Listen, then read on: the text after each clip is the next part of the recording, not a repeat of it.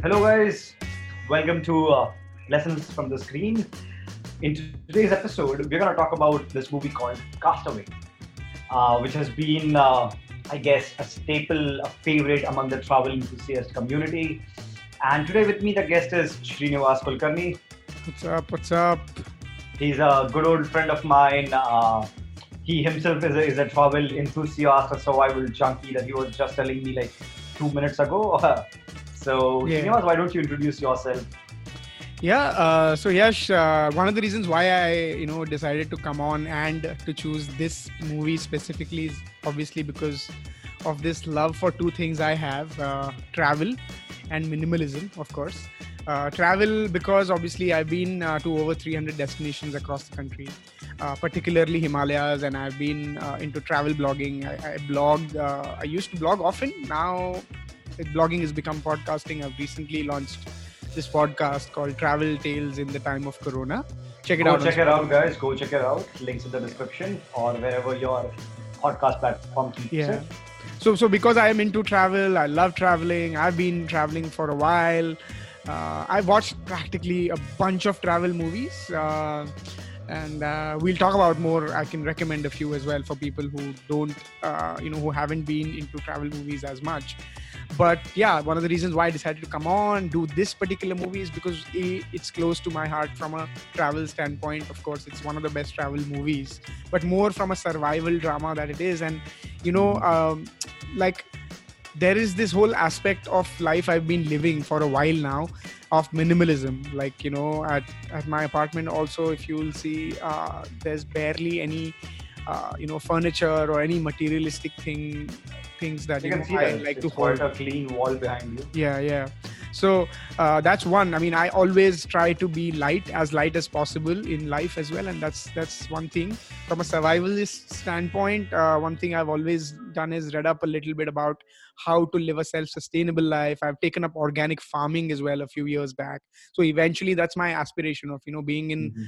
in in this uh, you know in in the mountains living a quiet life with a you know with my own farm so you know all those things attracted me to a lot of learnings which i've taken up on the survivalism and minimalism standpoint so Mhm. this movie is in, in itself you know like the best in terms of uh, I mean, there are many uh, many other movies which also fall in this category. One of them, another one is The Long Walk. It's also based on a book, uh, but but Mhm. primarily this movie falls in that category because a modern day man gets stuck in uh, in an island, self isolating like all of us are, except you know he doesn't have anybody to talk to other than other than you know a, a, a His volleyball. friend. yeah, a volleyball which he names i mean wilson of course.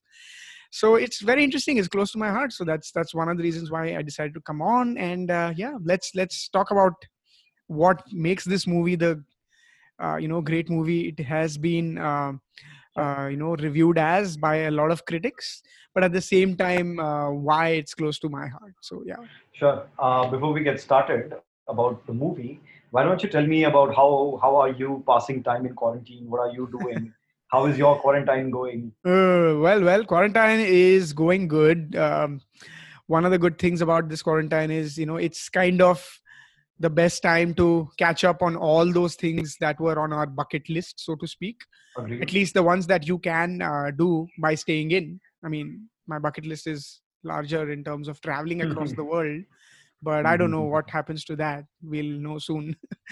but uh, I've been spending Yeah. some time at home. Of course, work from home continues. That's definitely there. It's routine Monday through Friday. Mhm. Weekends or even the time that I save in uh, traveling to work uh, to and fro. I you I, I've decided to make like a quarantine task list. A few things that are on there, on or which are part of my routine, of course, meditation, uh, working out, and uh, reading up stuff, watching TV shows, and all of that. But Mhm. besides that, I also decided that hey, let me give uh, my farming bit a little bit of a try. So I've been Yeah, how's your a few- farming going? pretty good. In fact, I've uh, planted a few uh, uh, a few crops. Uh, okra, Mhm. okra is one of them. And tomatoes is about to fruit so, so uh, soon. Then yeah, I've been uh, experimenting with a little bit of wheat grass. uh, you know it's this is the easiest Okay. one to actually make uh, and uh, once you get the wheatgrass you can actually uh, grind it and have like a drink which is very good for your health as well I think the Farming first is one thing. that uh, okay. I think the first question anybody would have, like at least I had when I heard about farming, organic farming, was we live in Mumbai. Like we live in like tall skyscrapers. We have like, where am I supposed to farm? Yeah, well, I luckily have a little bit of space in my balcony. So I've been doing that for a couple of years, just that uh, hadn't been actively doing it. Uh, once in a while, I get these, uh, you know, bursts of farming. Uh, so I, I kind of do it then, but this time I was like, hey, let me just do it. In fact, I did make a whole meal out of uh, one of the crops, wow. uh, bhindi or okra as they call it yeah, yeah, I saw that on your Instagram. I think. so yeah so that, that that happened so it's like from the balcony farm to the kitchen i mean it Mhm. in times like these if you don't have groceries you grow your own so to speak that's one thing I, that's one thing i've, Yeah. I've been doing to uh, Mhm. Learn something new and I, i'm taking up some online courses as well okay. uh, uh, you know some things that will be very much along, along the lines of what i wanted to do or what i want to do in the future uh, so one of the Mhm. courses that i'm taking on is amateur radio i don't know if you're aware of this uh, no, I'm, I'm not. so uh, there's the uh, this is a club actually across the world in india uh, also in bombay there is a ham radio club. So uh, eventually that's that that's been my aspiration. So what ham radios do or ham radio jockeys or whatever you ham ham radio operators i would call uh, are Mhm. they have their own device. They are licensed to have their own radio device. That radio Okay. device works on a specific frequency where you Mhm. can actually collaborate and talk to people it's it's like one of the most important devices in times like these whether it's disaster whether it's pandemics whether it is any sort of problems then these licensed ham radio operators come to the fore by communicating and keeping lines of communication off or you know open for example Okay. if 2611 uh, or for 267 happened uh, you know uh, when there was too much of flooding phone lines went down these Mhm. radio operators can actually communicate with the authorities and you know be helpful to give information relay information and pass it on Okay. Okay. uh, of course everybody has wi-fi and twitter and whatnot nowadays but if that goes down as well this analog piece of information always Mhm. stays so that's one course i'm studying on udemy and the other thing i'm, I'm doing is uh, you know podcasting i've Yeah. started my own uh, podcast uh, i've always Yeah. wanted to do it's called Mhm. travel tales in the time of corona uh, that podcast is Mm-hmm. basically my travel stories some interesting inspiring tales of people i've met across the country Mhm. uh, and uh, you know i've uh, launched a couple of episodes uh, recording a few this weekend Mhm. uh, that's on spotify podcast google Yeah. podcasts or any other podcasting platforms uh, travel tales in the time of corona so that's that's that's been keeping me Great, busy great, so to great, speak Great, great, great. Uh, hope you also got it on iTunes. Itunes i'm still figuring out i don't know I, uh, I, I think actually you should get it on iTunes. yeah yeah Because uh, the last time that's the mistake that I did. I did get it on iTunes, uh-huh. and the thing is, uh, right now, eighty-seven percent of my traffic uh, comes from iTunes. okay i'll In fact, a global I'll- I'll- on yeah, yeah, yeah, on a global average, like ninety-ish percent traffic comes from iTunes for all Okay. podcasts. So I should I should take your uh, help on that for sure. I actually didn't do much. I just put it on Anchor, and Anchor took care of. Oh yeah, it. then I also use Anchor, so it should be on on iTunes. I just haven't got the time to check because I've not been logged into my iTunes account for some So, reason. so I'll tell you the catch is uh, even I wasn't able to get it on iTunes for a long time, hmm and I just did some uh, googling and I figured out a lot of people have having the problem. The solution is go to podcast connect.itunes something hmm and just manually copy paste the RSS feed from Oh uh, yeah, yeah, yeah. uh, Anchor to that, and then Correct, it works. correct. So what happens is iTunes might send some kind of feedback to uh, Anchor, and Hmm. they may or may not be able. No, I had the same problem with Google Podcasts before. Yeah, I think you're Yeah. right.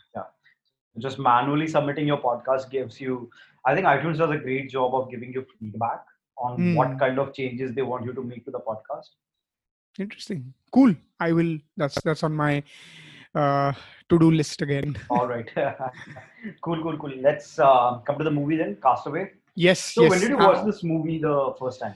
Cast Away. First time, I can't even remember when I watched this movie. It's it's been a long, long time. I think I watched it on Star Movies, if I remember correctly. It was Okay, playing on okay. Star Movies, so must be about ten years ago at least. Oh, wow, wow.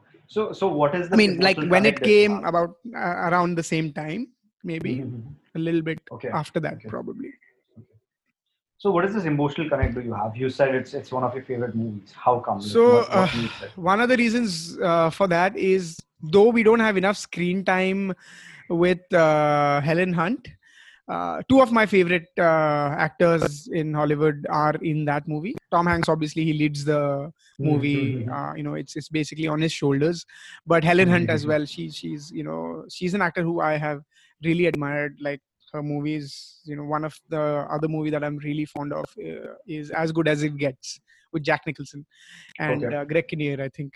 So uh, she's been one of my uh, you know favorite actresses in Hollywood. So that's one. The other aspect, Mhm. obviously, is I've been to the mountains. Uh, you know, for the last 11 years i've been going every year to the mountains in the himalayas and i've always aspired to live that sustainable life i've taken a lot of treks in the mountains and i know what goes in uh, you know uh, being in a zone where you have limited resources limited supplies you are kind of one with nature of course and uh, you're trying to live uh, your uh, best in terms of whatever you have at that point in time you know and there have been Mhm. situations where i've also been stranded you know we've we've taken a trek where we've like a group of people we got stranded in heavy rains and we had nowhere to go and we just had to camp in a cave Okay. overnight and i Mhm. really understand how that situation could be and what you could do. Like you know we were in a cave with rats.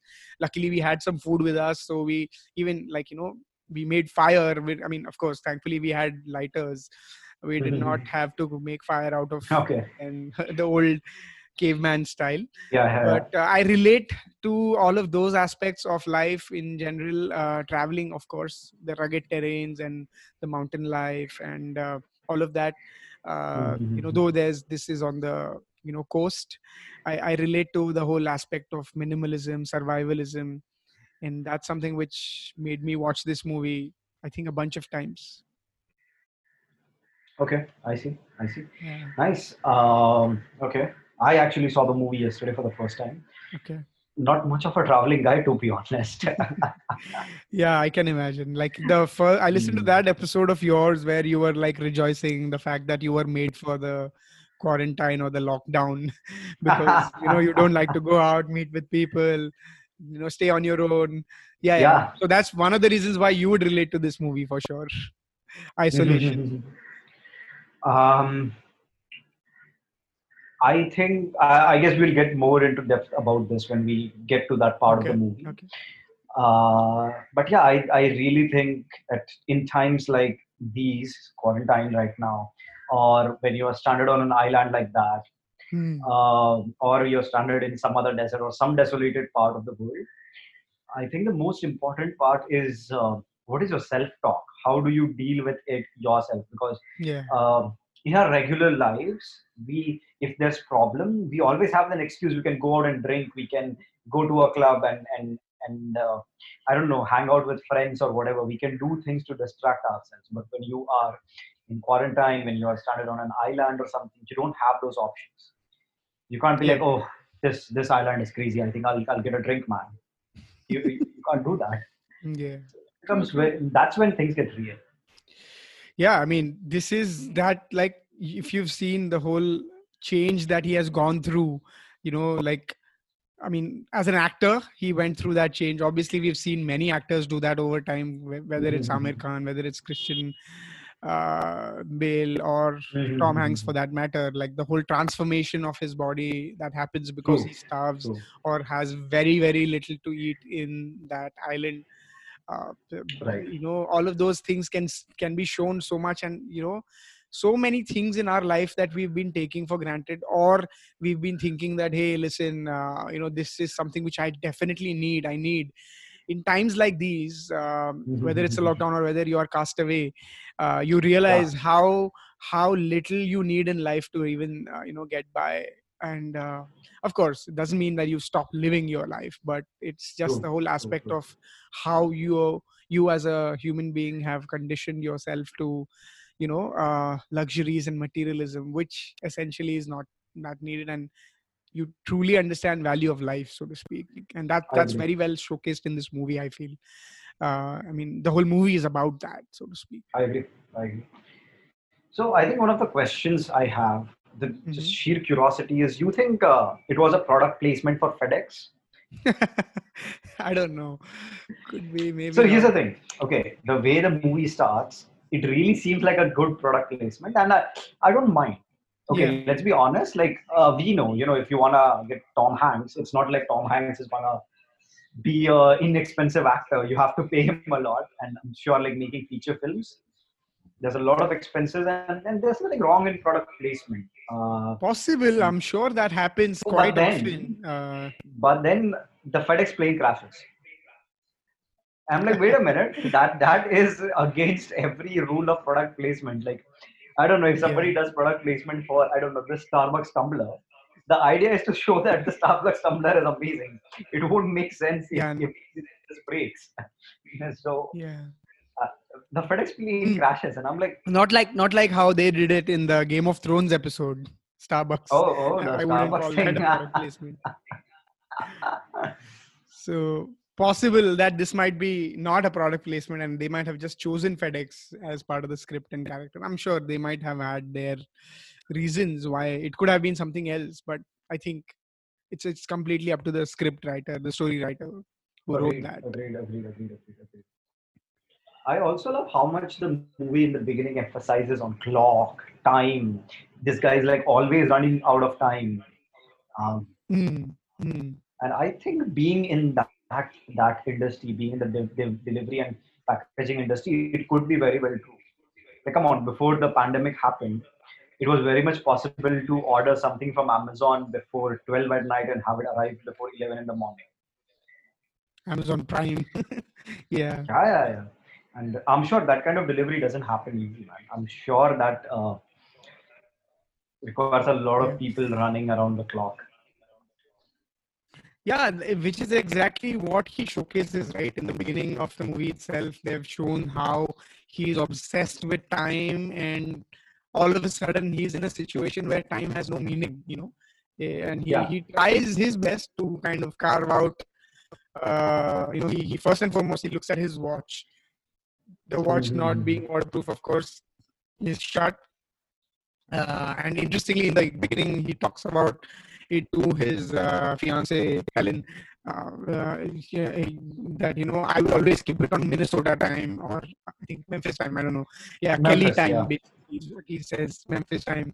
So uh, how that aspect changes completely, you know, and it's it's interesting the way story is written. That you know he set the sets sets the watch at a certain time and it stays that forever but, but the time has basically come to a standstill whereas the world outside is moving on and living its own life so to speak uh, that's very interesting because this is one guy who's obsessed with time deliveries on time and whatnot but eventually you know he um, he has to give in to the nature and the you know run by the clocks which are part of the nature whether when the sun rises the sun sets uh, so yeah, I think uh, that's a very interesting metaphor that is explored in the movie. I agree. Uh, talking about the watch not being waterproof, um, there's uh, quite a bit of tech which is uh, uh, it's kind of out of place, out of whack. Like I don't know, it's very unrelatable for me. Uh, it's not out of place. It's a it's very much in the- 1999. Yeah, no, no, I think the movie set in '95. Yeah, yeah, yeah, because uh, when when the dead body of a co-pilot arrives at the Yes, yeah, he he, he writes the writes down. Yeah, yeah, yeah. yeah, 19, So it is very much possible that 1950, uh, he writes 1995 on the tombstone, Mm. which means it Yeah, is very much possible that uh, Yeah, the yeah. movie was shot in 1995. The, the movie wasn't shot in 95, but the movie was shot in across two years, I think 90, 97 or 98, 97 to 99 and i think Mhm. while the movie was in production uh, uh, Zemeckis used the same cast and made What Lies Beneath. So, so yeah, that's that's when the movie was made. Uh, but interestingly, uh, the technology that he uses, and he's he's driven by the, all of those technologies, and uh, and then they all become obsolete in a sense that if Yeah. he had even one of these pieces of technologies, I don't know what he would do in an island. You know, there's an interesting joke that was made by uh, you know the director. He was asked Uh-huh. that uh, you know so in the story or in the plot for listeners who haven't watched uh, or who watched the movie but who don't remember this part there's this one package that he uh, tom hanks waits to deliver and he never opens and the whole theory behind that of course which as uh, you know like i've read a few reviews as well is uh, the fact that that particular package he does not open because he believes that he will go get out of this island and deliver that package himself. So it's kind of his hope or his uh, beam of hope, so to speak, that you know keeps him going. You know that's that's one purpose that he has in life. It's very much it resonates to that one another book I've read uh, by uh, Viktor Frankl, A Man's Search for Meaning. You know that book is about this one guy uh, who survives the Nazi concentration camps in World War II because his Uh-huh. sole purpose obviously was to survive and see the light of the you know uh, end of the tunnel so to speak and be alive and he survives that particular era. So Mhm. there's this hope that he has to you know uh, go out there and deliver that package. So the joke was uh, he said you know people asked him what, nobody knows what was in the package but there is some Okay. theory around it. But the director was asked what was in that uh, package Uh-huh. and you know the joke he made was obvious. I mean, you could never know what, what, what it was, but he's like a satellite phone was there in that package, which he never. I mean, imagine that a satellite phone. That, that would have sunk real bad. Yeah, of course. um, so yeah, yeah, but, but I, anyway, like, I I- like the way the movie is filmed. I actually The found some pieces of tech which are very interesting. You know, I jotted it down yesterday. Mhm. So, um, Like what?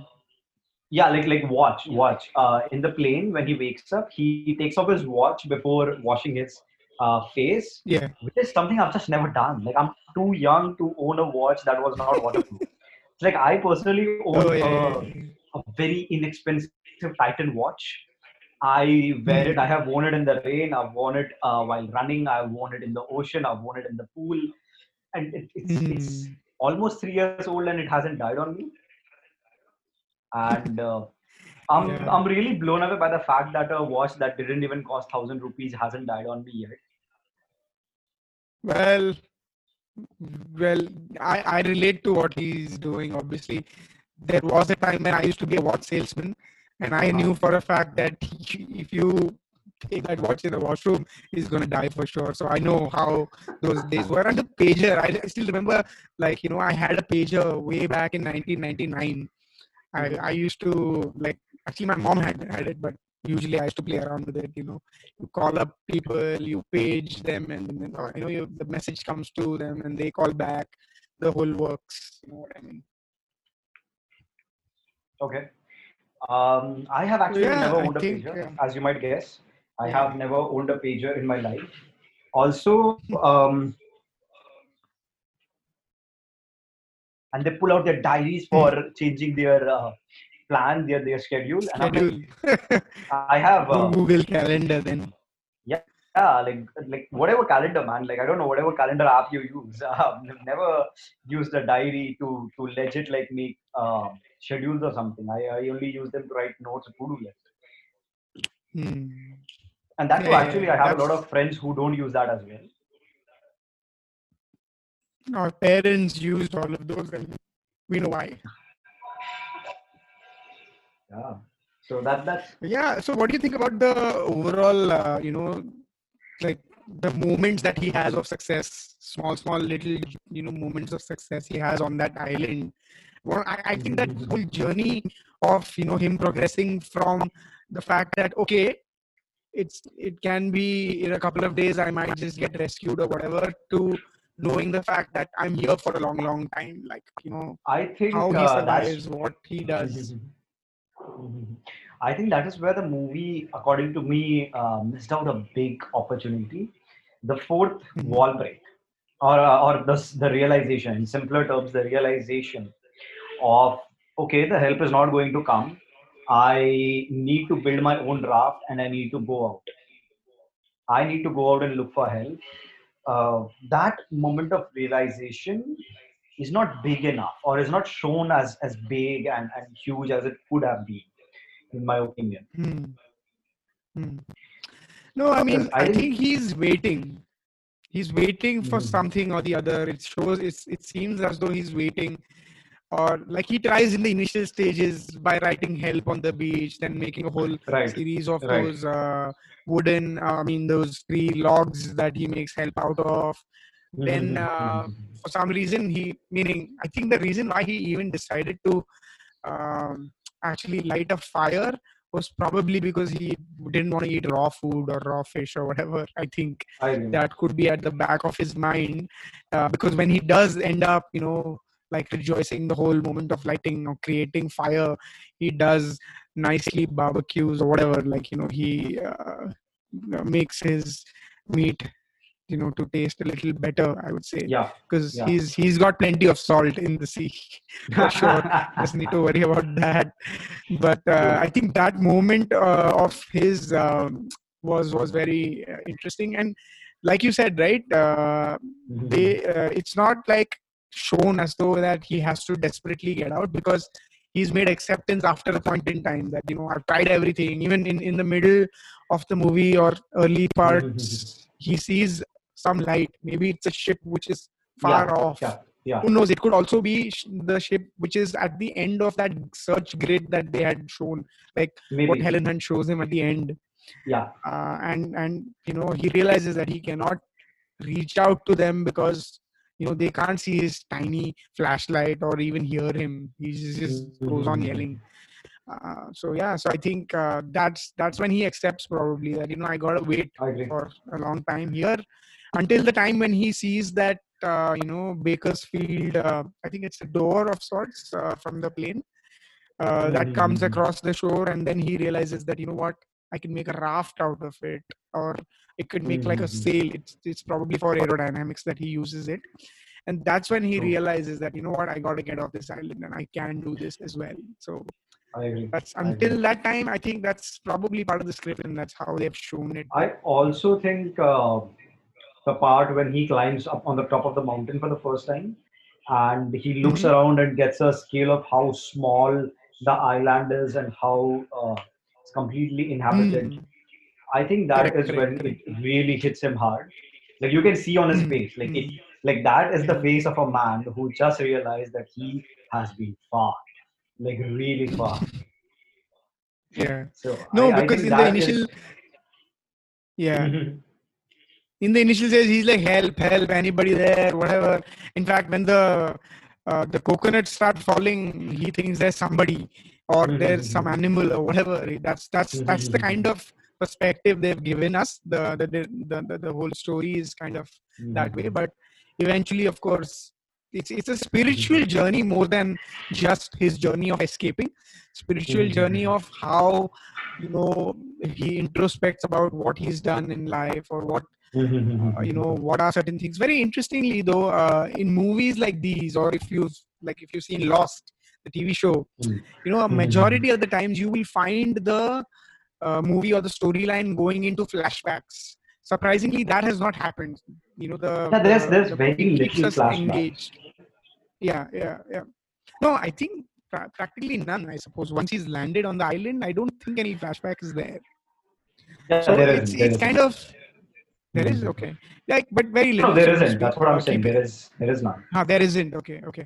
Yeah. So the point of that is the whole aspect of how the movie makers want to take you through that journey of you know living that life with him so that you don't have to actually go back into flashbacks. Or very little of his life even before the movie and after the movie which you spoke about early on that you know that is something which is not uh, from a storyline standpoint i would you know if i'm a first time viewer i'd be like okay yeah I, I guess this whole movie is about him in that island so i don't really need to know much about him uh, or his early on life or the life that I think the first, uh, I, I remember very well. Thirty-two minutes is the mark when he Hmm. washes up on the beach. Okay, Yeah. and I think those thirty-two minutes, early first thirty-two minutes of the movie, are very well spent. Uh, two, it helps us as viewer build a lot of empathy for Tom Hanks for the character. Yeah. Yeah. Because uh, when you see uh, um, like I don't know Man versus Wild, Bear Grylls, often it often Yeah. starts with a disclaimer that hey you know he he knows what he's doing. He's been in the army or whatever. And uh, though it, it is made to look like he's alone he's not alone. There's a camera crew with him. There is help just standing by. So don't don't do this at home. And then like he's dropped in the middle of nowhere with a helicopter and then it starts so what happens Yeah, in that is you don't build any empathy for Bear Grylls. Okay, anything but opposite. Anything but opposite. Like you are like, dude, he knows his stuff. He's a pro. No, it's a Uh, different on- format. Yeah, yeah, yeah. I get get it. Like that is completely educational. Whereas this one, uh, in in the movie, because of those first 30, 32 minutes, you build a lot of empathy for this guy. You really feel for him. And I think that's a that's an important part in the movie. Mm, true, true. Like I and af- as the movie progresses, I think one of the interesting things that comes across as very, very uh, gripping and stark is his relationship with Wilson. I mean, everybody knows about that. That's like the most talked about thing in the whole uh, movie community, or you know, uh, people who are talking about this movie. Everybody de- does talk about Uh-huh. his relationship with Wilson and how that pans out. Uh, that that's very emotional and that's very interesting because if you are in a situation like that, like of course, uh, you know you would definitely end up doing, uh, you know, making your own imaginary friend of sorts. That's Mm. definitely bound to happen. True, true that, true that. Um, but as as good as the movie is, I think uh, they have taken they have definitely taken some creative liberties with things like uh, so before the plane crashes, when the plane is about to crash, uh, a pilot stands up and uh, tells uh, Tom Hanks to sit down. I don't know, he's shouting something, but there's too much noise. I couldn't figure out what he was trying to tell. But he's he's trying to tell uh, Tom Hanks something about sit down, put on seatbelt or something. He's trying to say safety, put on safety, get your uh, this thing, the the vest. Yeah, and, yeah, uh, yeah. I think he also gives him the boat, like the lifeboat that uh, Mhm. he. But it's surprising, you know. So this is when the plane jerks and this guy's head gets hit in the in the roof of the plane, and then lying down there. And I'm like, um, doesn't make sense. Why would a pilot Yeah, no, up? but it's not an ordinary plane, right? It's it's a it's a cargo plane, FedEx plane. They have their own liberties for doing all of these. I agree, you but I could- think I think uh, the laws of aviation are the same, and I also think uh, a pilot in a situation like this, I don't think he would get up from his seat and be like, "Hey, you you you sit down, you you put on your life vest." That's like, uh, I don't know. That's that's definitely some creative liberty. no. If you notice, there I are would- four co-pilots, three co-pilots and one pilot in that. yeah, I think I don't understand aviation well enough, but I found that very interesting. Why four pilots? Mm, Yeah. Uh, like it would make sense uh, if they had uh, two sets. Okay, there's like two cap- captain, first pilot, and a flight engineer, and there is this this another set of captain, first pilot, and flight engineer who would take over when the first crew would go to sleep. But there are right. There are. If you see carefully, there are two. Uh, so there are two pilots, and there's one who's injured and he's fallen down, and then one sitting on the other side. So there are actually four people. There are two, like one pilot, like two pilots and two co-pilots in there. Yeah, but I, I think know. It that's very like an old plane that needed three people to fly it. I'm not sure. Yeah, it well- seemed like it's an old plane that needs three people to fly. If I'm Mm, uh, not wrong, these it's a days there's cargo no plane, planes. right? I don't know. It's it's kind of crazy. Like let's say even we don't know well about enough about uh, pilots and planes to know how many Yeah. pilots they needed. Other Possibly, creative liberty. possibly. Yeah, another creative liberty that I noticed is uh, the plane goes down. Okay, Hmm. um, Tom ha- Tom Hanks comes up because he's Tom Hanks. He's not supposed to die in the movie, so not that early on. So he comes up uh, with a boat, and the engine is still spinning behind him. There's like a lot of jet engine noise when he comes out, and, and Oh, yeah, few yeah, minutes yeah. later you see that The there's engine propeller. behind him. Yeah, yeah, yeah. I'm like, um, no, wait, wait, wait a minute. Like, as far as I have uh, studied about airplane crashes, one of the first things that turn off are the jet engines because they are literal gas guzzlers. Huh, but in this, it does not even turn off, right? What happens is it crashes and it goes Mhm. nosedives. It nose dives actually. Yeah, yeah, So, yeah. So what happens in what as far as I know, like again, I'm no expert, but in a plane crash, uh, the first thing that automatically turns off is a jet engine because they, they just need a lot of fuel. And the moment the Mhm. plane crashes, the, the fuel supplies turn off. The, the jet engine just cannot sustain itself. It's like Mm-hmm. like like car engine would sustain for like a few seconds, like 30, 40 seconds. Even if you turn off the ignition, a jet engine just consumes so much fuel that it cannot. That's that's what I know. Like I could be wrong. So Maybe, I, I thought that was kind of creative limit. Also, the, the jet engine just blows up like a few seconds later. I'm like, generally engines don't blow up. Like if you see the wreck of uh, planes that have crashed in real, like you will see jet engines are so robust. Like the core generally ends up at the bottom of the ocean in one piece.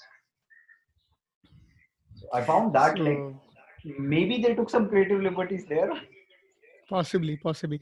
See, the thing is, uh, interestingly, uh, I, I saw this meme that was floating around and Okay. very relevant to the COVID times as well. One Okay. thing I will never do is travel with Tom Hanks. Because in this movie, he, of course, the plane crashes. Then there is uh, Apollo 13, which was also a failed Oh, yeah. mission. Uh, then there is uh, obviously a terminal where he struggles in a, in a, in a yeah, he'll airport. probably get you killed. and Don't travel with him. That's I guess the takeaway. Yeah. And in one of these other movies, he's uh, captured by the pirates. And Yeah, then one, yeah. Oh, yes, yes. he almost crashes a flight. So yeah, he's he's in all of those. Yeah, so I guess that's the that's the podcast for today, guys. Don't travel with Tom Hanks. That's your takeaway. Yes. But other than that, I think the movie is the movie is really good. They had a lot of great concepts. Um, as I was Yeah. telling you on the call before this, I think they tried to touch on a little too many things and uh, ended up not being able to do uh, great job at, at Hmm. all of them. Like I think the first, uh, so I think I can break the movie in four quadrants.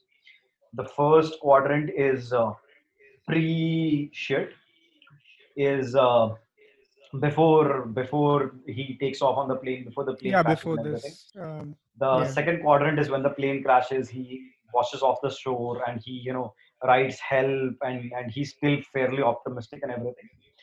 The third quadrant is when you just see uh, many years later he has long hair and everything and grown beard and he's trying to make the raft. And then the fourth and final quadrant is when he gets back to land, when he gets back to home, and he figures out the world has moved on. His fiance is now married to someone else and everything.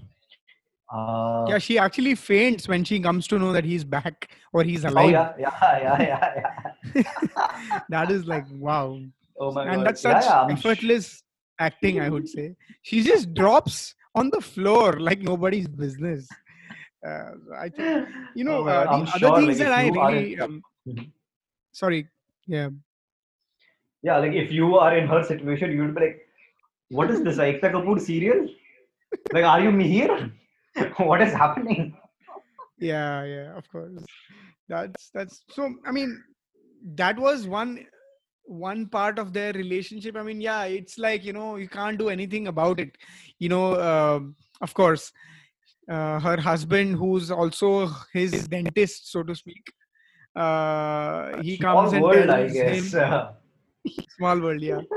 But yeah it's possible. You you see these kind of things happening in real life for sure. This is nothing uh, but he i i mean it's shown right that she wanted to come and meet him but uh, his her husband uh, you know yeah. tries not to get him to meet because of the emotions involved and whatnot Mhm. and probably a little bit of anxiety on his part but yeah, a little what bit i of find maybe. I, I don't know insecurity i suppose yeah, yeah, that's the word I'm looking Yeah. for as well. But uh, but if you look at how he goes back to her house on a rainy night and she's like awake and waiting to meet him and i think i feel yes in a way they got closure because you know it's it's beyond the part where even when you know uh, like first off, it's a little awkward when he goes in and then he just Mhm. talks to her about her past, whether she actually became a doctor or not, or you know, got her Yeah. PhD or not. But the most interesting part is when he gets his car and he's about to leave, and the whole genuineness of about, you know, this is something which is uh, foreboded very well and uh, uh, you know, kind of uh, set up before when he says, "I'll be right back." And that kind of is used at the end when she says, "You said you'll be right back," and then he's like, "No, Yeah. no, I'm sorry." It's this kind of closure. I think that is a very, very interesting moment in that particular movie. I think I love Because, that scene course, as well. Beyond that, also they kind of, um, you know, uh, she comes back and tells him that you know, I love you, you're the love of my life, or whatever. That part of the movie was very, uh, you know, like that gives them the closure that they probably want. I He wanted. She I wanted. agree. I agree. I Right. agree. But what, what was your moment in the movie that is very like sticks with you sort of moment? Mm, the kind of moment that really stick with me is uh, one of the. Uh, I, I think I have a few. One of them is definitely the time when he goes up on the top of the mountain for the first time, and he finds Mm. out how small, desolate that island is, and there is no help uh, coming from that island at least. Uh, Okay. That is one. Okay. Um, the second is uh, is I think you know the scene you were telling me when he goes to her place at night and and uh, Hmm. um, she tells him that you're the love of my life, etc., etc., everything. Then he they get in the car and then he tells her, "Listen, you'll have to go." I think that's a very touching scene and a very pragmatic thing uh, thing to do in that situation. That uh, yeah, Can't I do know we anything love about each other, but yeah. everything, but yeah, now you're married, you have kids, and uh, it would be a rat's nest for those kids, to be honest. Uh, more than anyone else, if they both came back together, like it would be the biggest mind blow for the kids. They would be like, I don't know. That that would be an. I don't think that's gonna happen ever. Uh, interesting, uh, interesting. when you think from the perspective when these kids grow up and everything, it would be a real mess for them. It would be a lot of emotional drama, mm. a lot of uh, instability for these kids. So yeah, and, and it's kind also of the like, families in us. general, the families involved, if you see. No, I don't know if you've seen this TV show. This is Us. Have you? No, I haven't. No, no. Ah, you should watch it. It is it is very complicated in this whole aspect of you know relationships between parents, kids, mm-hmm, mm-hmm, mm-hmm. divorcees, husband, wife. There's a whole mix of emotions and how it's handled in a very mature way. Uh, You know, like I could see Tom Hanks, Helen Hunt, and uh, that guy. I forgot his name. He's a very good actor. Uh, their uh, like as characters, their future life could be very much like This Is Us, where you know he'd probably go meet the kids or whatever. Like they'll have, they'll still be friends. I feel he may not move on completely afterwards uh, as a character for sure. I see. Um, I see. so what I felt was to me one of the most most uh, touching or most intriguing moments in this whole movie. Of course, there are quite a few of such. One is obviously very Mhm. interesting, not so like you know uh, uh, Mhm. heart throbbing or deep as you would like to call. Uh, is obviously the time when he discovers the ability to make fire. You know how he also gets to that process of the you know simple thing as using an action that is easier for him rather than you know rolling his uh, uh, rolling the twig or whatever like the bark of a tree so to speak but then when he creates fire he's like you know see what i have created in terms of Mhm. metaphorical nature and all of that Mhm. but at the same time uh, one of the key things uh, in this movie or the key moments in this movie is when wilson drifts away you know there is this whole aspect of his own survival versus you know going out there to protect yeah, somebody. Yeah. to him it's become like he's a, he's a family member in a sense. True, true, true, He- true, true. tries to go and get wilson when the volleyball is floating closer to him. Mhm. but as he realizes- that he has to let go let go of that raft he decides not to take that uh ta- take that move because you know his life is more important to him than a than a volleyball but to him it's not even a volleyball it could probably be his pet or his friend or whatever I emotionally metaphorically Also, I have this question: very- How does a volleyball grow like bushes out of itself? Like, how did that happen? No, he just plugs in some uh, twigs and makes like this nice dreadlock hair. If you've seen, that happens after he's grown that kind of a dreadlock and that kind of beard and all. It doesn't happen in, initially. So that he's brings me up trying to. points actually. That actually Yeah. me two things. Uh, one is uh, so these are the kind of things that I think if if we get we got to see, it would have helped us connect with uh, the character much more. Things like you know when he must have cut the volleyball and and put those uh, shrubs in there to Hmm. to simulate a dreadlock. I think uh, Hmm. Being able to see those Yeah, things but have made it more. it's realistic. show don't tell, right? So it doesn't need to be there necessarily. So that are How the points where it, I think uh, the movie, directorial the movie went too fast. Yeah. I think those are the points where I think the movie went just a little too fast for my taste. Hmm, Okay. hmm. And uh, then there are points where the movie went a little too slow. Like at the point where uh, he gets dis- the, the ship is going by and he gets discovered. That that scene just keeps going forever. That scene just keeps going. There's a ship, it crosses, it comes in the view, it starts going, it, it keeps going, it keeps going all the way till uh, the deck of the ship is visible. I'm like, he got cute. I get the point. No, no, but to be a 40 second uh, scene. Yeah, but you can't you can't be like, oh, there's a ship, yeah, yeah, yeah. You know, he's not in that zone, and that's the whole beauty of it, right? You have that.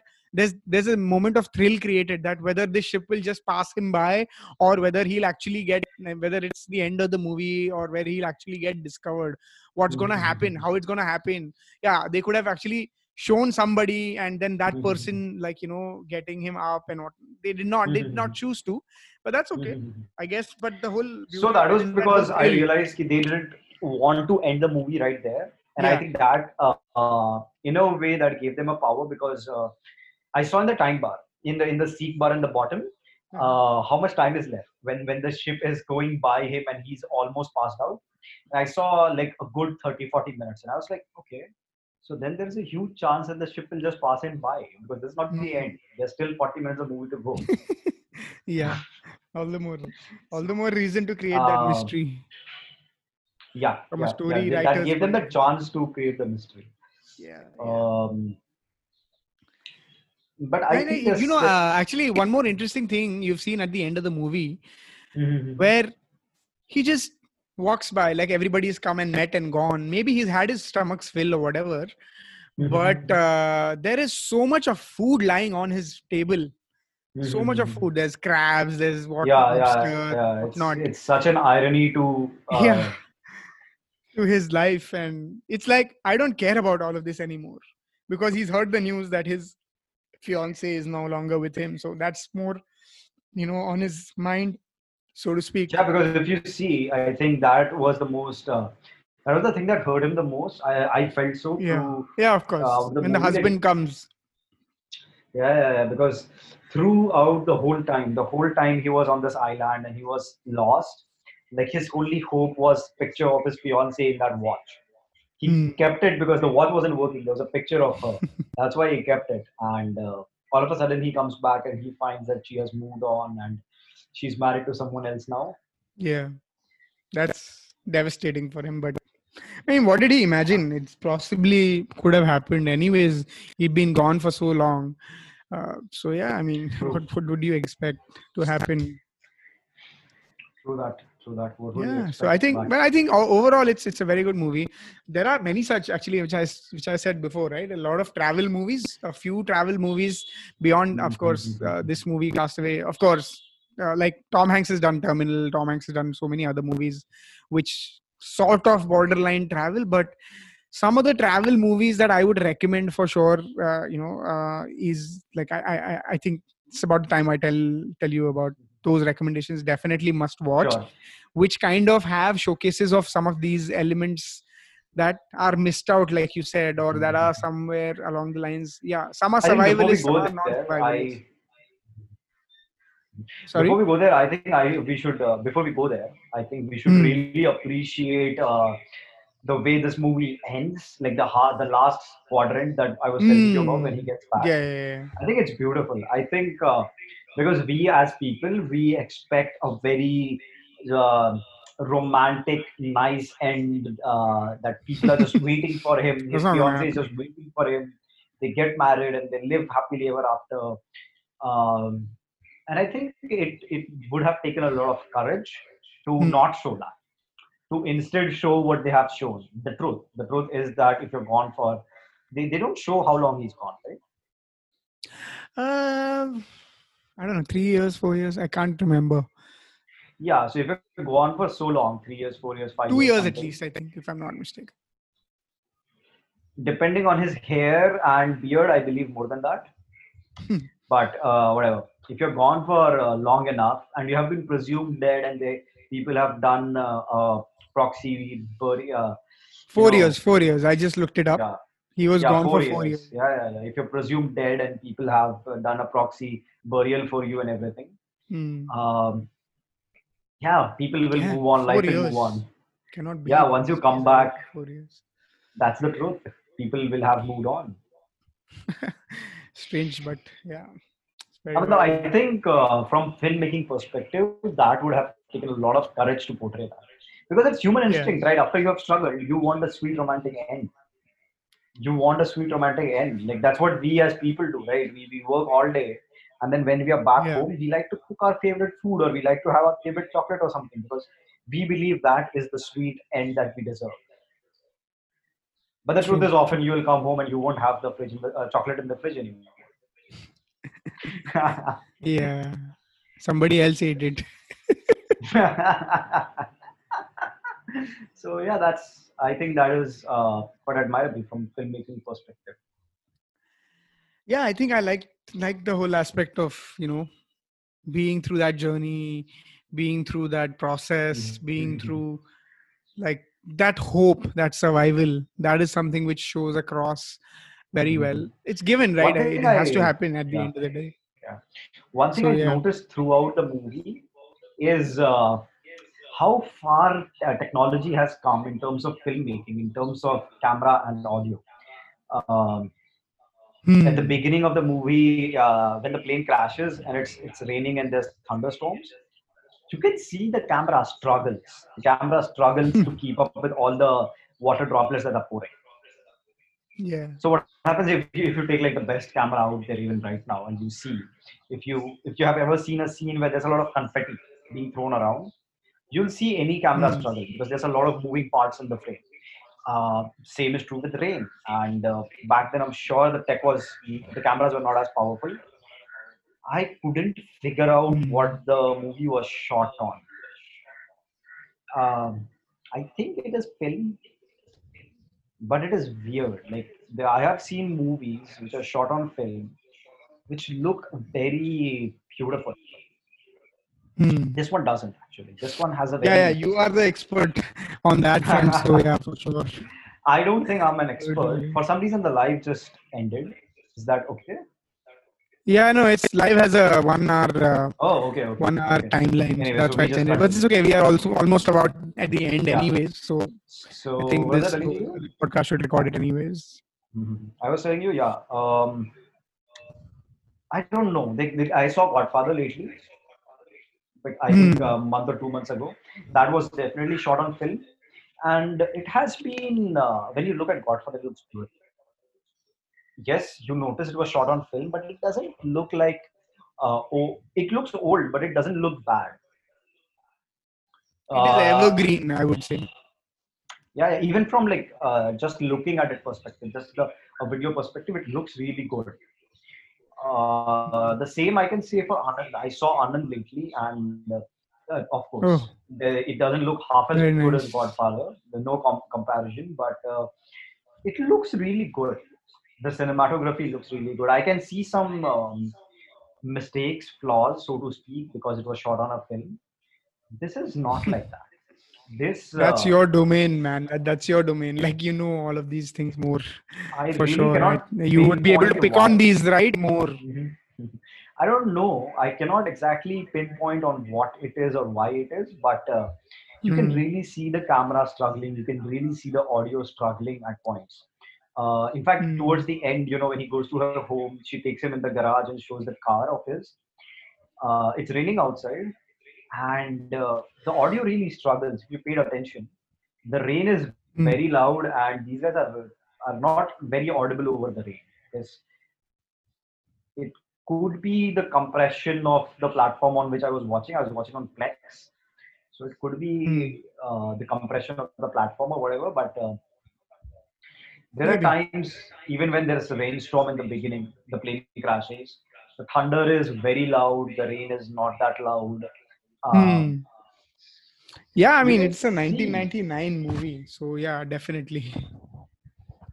So I don't know exactly why the camera was struggling so much, but there are points when the camera and audio really struggles, and you can see it. You can see this like they are pushing the limit of what technology can do. Hmm. Possible, So possible. Good man, good. Uh, yeah, I think we've probably covered most of the stuff about the movie. yeah, Uh, yeah. I think, uh, yeah. What? Uh, so yeah, I think overall, my my personal review is that it's definitely something which is a rewatchable, not just because of the movie and the plot and everything, because of course Tom Hanks. That's one uh, reason why I would rewatch this movie. This this movie. Shawshank Redemption. Many of Oh these yeah, I movies saw are Shawshank Redemption. rewatchable. I think even that is brilliant. Yeah, yeah. Oh, uh, you should another travel. If I was gonna say another travel movie, you should definitely watch The Bucket List. That's a very very interesting movie by uh, Morgan Freeman and Jack Nicholson. Both of them have played a very beautiful. Uh, you know, they, their roles are amazing. The movie plot line is also very very interesting. So yeah, Okay, okay, okay. I see. cool. Uh, I think I think we're about done. What other movies would you recommend? Sorry. Oh, other What other movie, other movies would travel movies. There are a bunch, but I recommend a few, uh, like top three. One is, of course, uh, you know, um, this this movie is very uh, interesting from a perspective that, from a travel angle, actually, it's very good because uh, showcases a lot of. Uh, uh, it's it's a lot of trekkers. Because I'm into trekking, I like uh, trekking. This this is one Okay. place in Europe Mhm. people travel trek it's a pilgrimage actually they all Okay. the way they travel from uh, uh, i think they travel from some part of south of france all the way into spain it's Okay, called santiago santiago de compostela which is basically a pilgrimage trip where basically people travel all the way from france they'll go walking they'll stay in hostels and stay around you know places nearby on the way every day it takes at least 28 days to 30 days to get to that place on Okay. on your walk is essentially Okay. so this this movie is about uh, i think it's martin sheen mm, charlie Mhm. sheen's dad martin sheen in that movie and uh, uh, it's his journey but it's also his self exploration because uh, it's basically i mean it's not a spoiler his uh, this is basically a doctor in the us very famous retired doctor his son is also a doctor but his son is a nomad he wants to travel the world and travel Okay. different places so Okay. his son is the one who sets off doing this uh, trail uh, santiago de compostela and on his Mhm. way he dies because something you know he gets caught in a cold uh, night and he Oh. basically uh, dies and then this guy comes to pick his body and then it's his thought process of you know this guy died midway so let me complete his journey. So that's the whole movie about and how he meets other interesting travelers and everybody's struggling with their own personal battles while on the way and how Mhm. beautifully it is explored in this uh, in this particular movie. So that's one definitely i would recommend. And bunch of others of course there are uh, map for saturday is a very interesting documentary. It's about this one guy who takes about two months off or yeah i think a month off from his job and travels the world. Starts all the way from uh, south uh, asia. He basically australia thailand then he Mhm. comes to india nepal goes to brazil uh, some Okay. other parts of uh, the world and then he goes back to the us and uh, Okay. it's, it's a beautiful documentary. This guy is a director himself, so from a movie making standpoint, you think you I think you'll like that movie. All right, all right, all right. Cool, man. Cool, Actually, cool, there are a cool. bunch of others, but I think these two are very interesting and close to my heart. Okay. How is uh, this thing Into the Wild? I've heard it is really good. Yes, it is good, but it's basically you are either like of that uh, genre where you would, you know, I mean, it's based on a book and true story. So there is Mhm. nothing from a movie making standpoint. It's showcased very, very well. Okay. I've read the book first, so I like the book better. Uh, John, uh, the same guy who's written Into Thin Air, which also is made as a movie called Everest. So Mhm. Into Thin Air was the whole disaster of Everest, which was widely noted way back in 90s. Okay. Uh, John Krokenar, I think that's what his name is, and he actually, the writer himself, was part of the expedition. Though he he came out alive, many people died uh, on Everest during that time. yeah. So Into the Wild is written by this guy, same guy, uh, and the book uh, and the movie both are very interesting because you get to know a lot of interesting things, and this is the kind of life a lot of people aspire to now.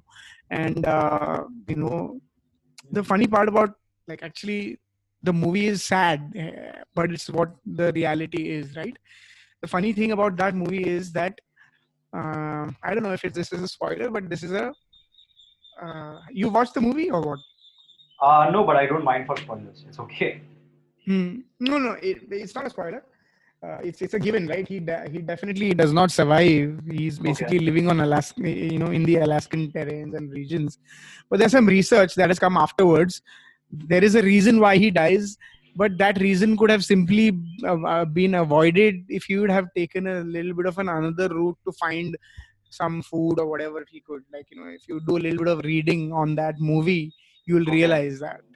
But uh, yeah it, the movie is all about shunning the society living on your own self sustainability but more from a societal standpoint not from the whole standpoint of you know uh, okay i'm okay living like a farmer or living like a person out of society even though i've taken up b school and graduated uh, Okay. you know uh, that this guy is shunning the whole society and trying to live his life because of his obsession against capitalism fascism and the whole societal norms. So I it's an interesting watch one time watch for sure but the beauty of why this movie is very very good is because of eddie vedder i mean all the tracks of into the wild you should give them a listen i Okay. mean pearl jam uh, lead eddie vedder he's written most of the songs and performed on those so all the soundtracks of into the wild are beautiful just just beautiful Okay. Um, all right, all right. Another quick uh, question.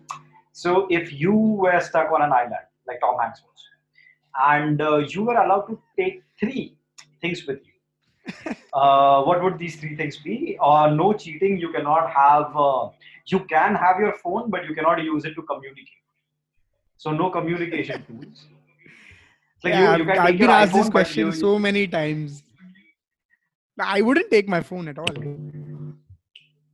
first and foremost i would take a swiss knife that's a given right swiss knife is like if you are stuck in an island and you have no communication if i was allowed any form of communication i would still not take a phone. I would like i said early on i would take a radio like a ham radio with me.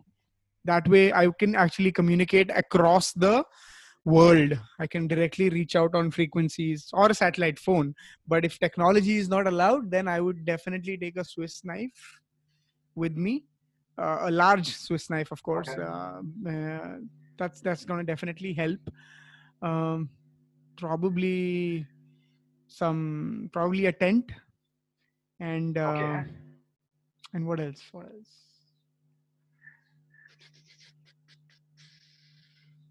I guess a few books. I don't like entertainment and art is very important in times of isolation. We've realized now. So yeah. See if you have a swiss knife you could hunt you could do whatever. Even though i am a vegetarian if there is no option you have to eat whatever it comes your way so a swiss knife will always help and if you like if you are escape if you think there is room for escape and whatnot then i would probably keep a flare gun that's it flare gun i would keep instead of a book a flare gun would replace Okay. a book but the bare essentials are much much required i would definitely take those with me. What about I you? agree on you with a Swiss knife. Yeah, I agree with you on a Swiss knife. In fact, uh, I always have a Swiss knife. I have a Swiss knife uh, attached in my keyring. I always take a Swiss knife with me wherever I go. I think Swiss knives are very uh, durable and versatile both. I have one of the the entry level ones, the basic ones, but the knife is amazing. It, it is great quality, and the can, so is the can opener. So uh, when when you see the coconut scene in the movie, Tom Hanks is hitting the Yeah, yeah, on a yeah, stone with a stone, He finds the edge of a stone. Yeah, yeah, you realize you know how um, nature has evolved these things so well. Like an egg, if you realize, you can only break an egg in a very certain way. Like if you have like a crate of six or twelve eggs, you stand on it, you can't break it Yeah. because because that's how well uh, nature has you know uh, evolved these uh, these things and these knives and tools that we have are our cheat codes. So it's, Yeah. it's very important to take a Swiss knife with you. Otherwise, you even won't be able to cut a, a, a coconut.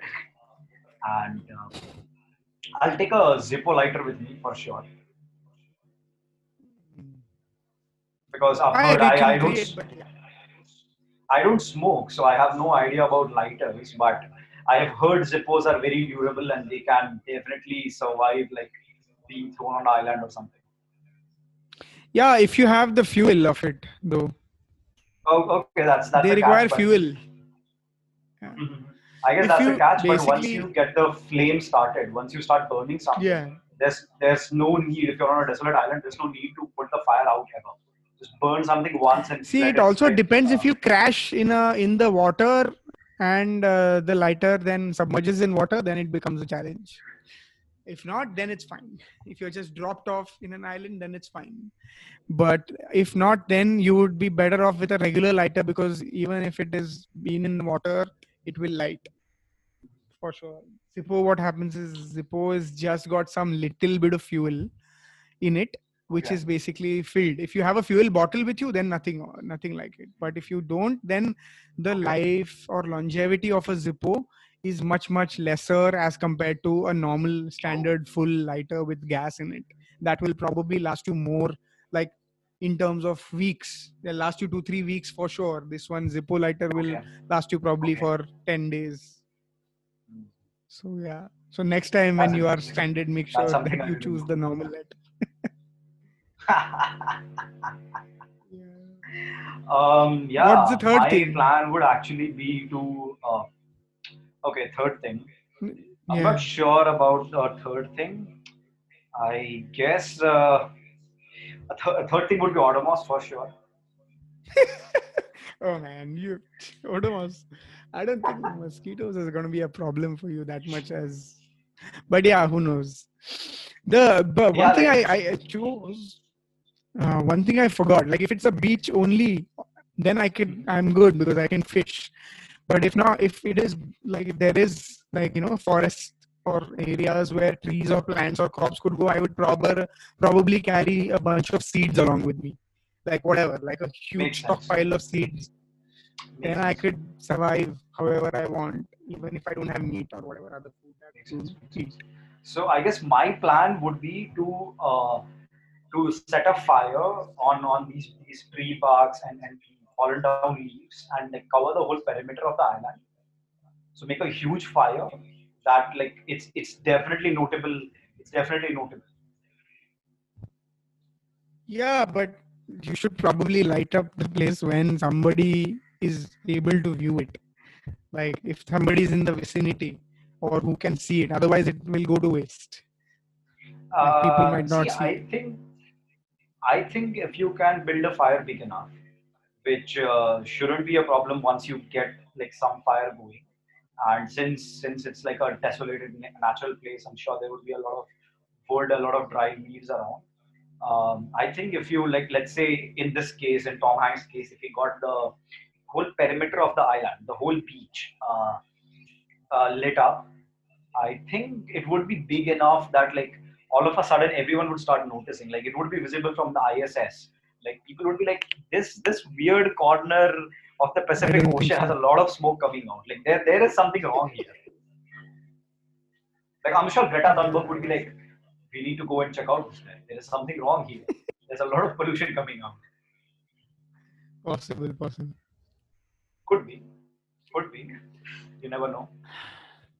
So yeah, man. I think that is Hey, all yes. from my side. I think so too. It was bri- brilliant. I mean, I think this is good that we did it. After a long, long time, I've actually done something like this. Yeah, so, yeah. thanks so much for inviting me on your podcast. And I hope to see it or listen to it soon when it's live. Yeah, man. Yes, yes, yes. All right, man. Thanks a lot for coming. Bye bye. All right. Thank you. See you. Bye. Bye. bye.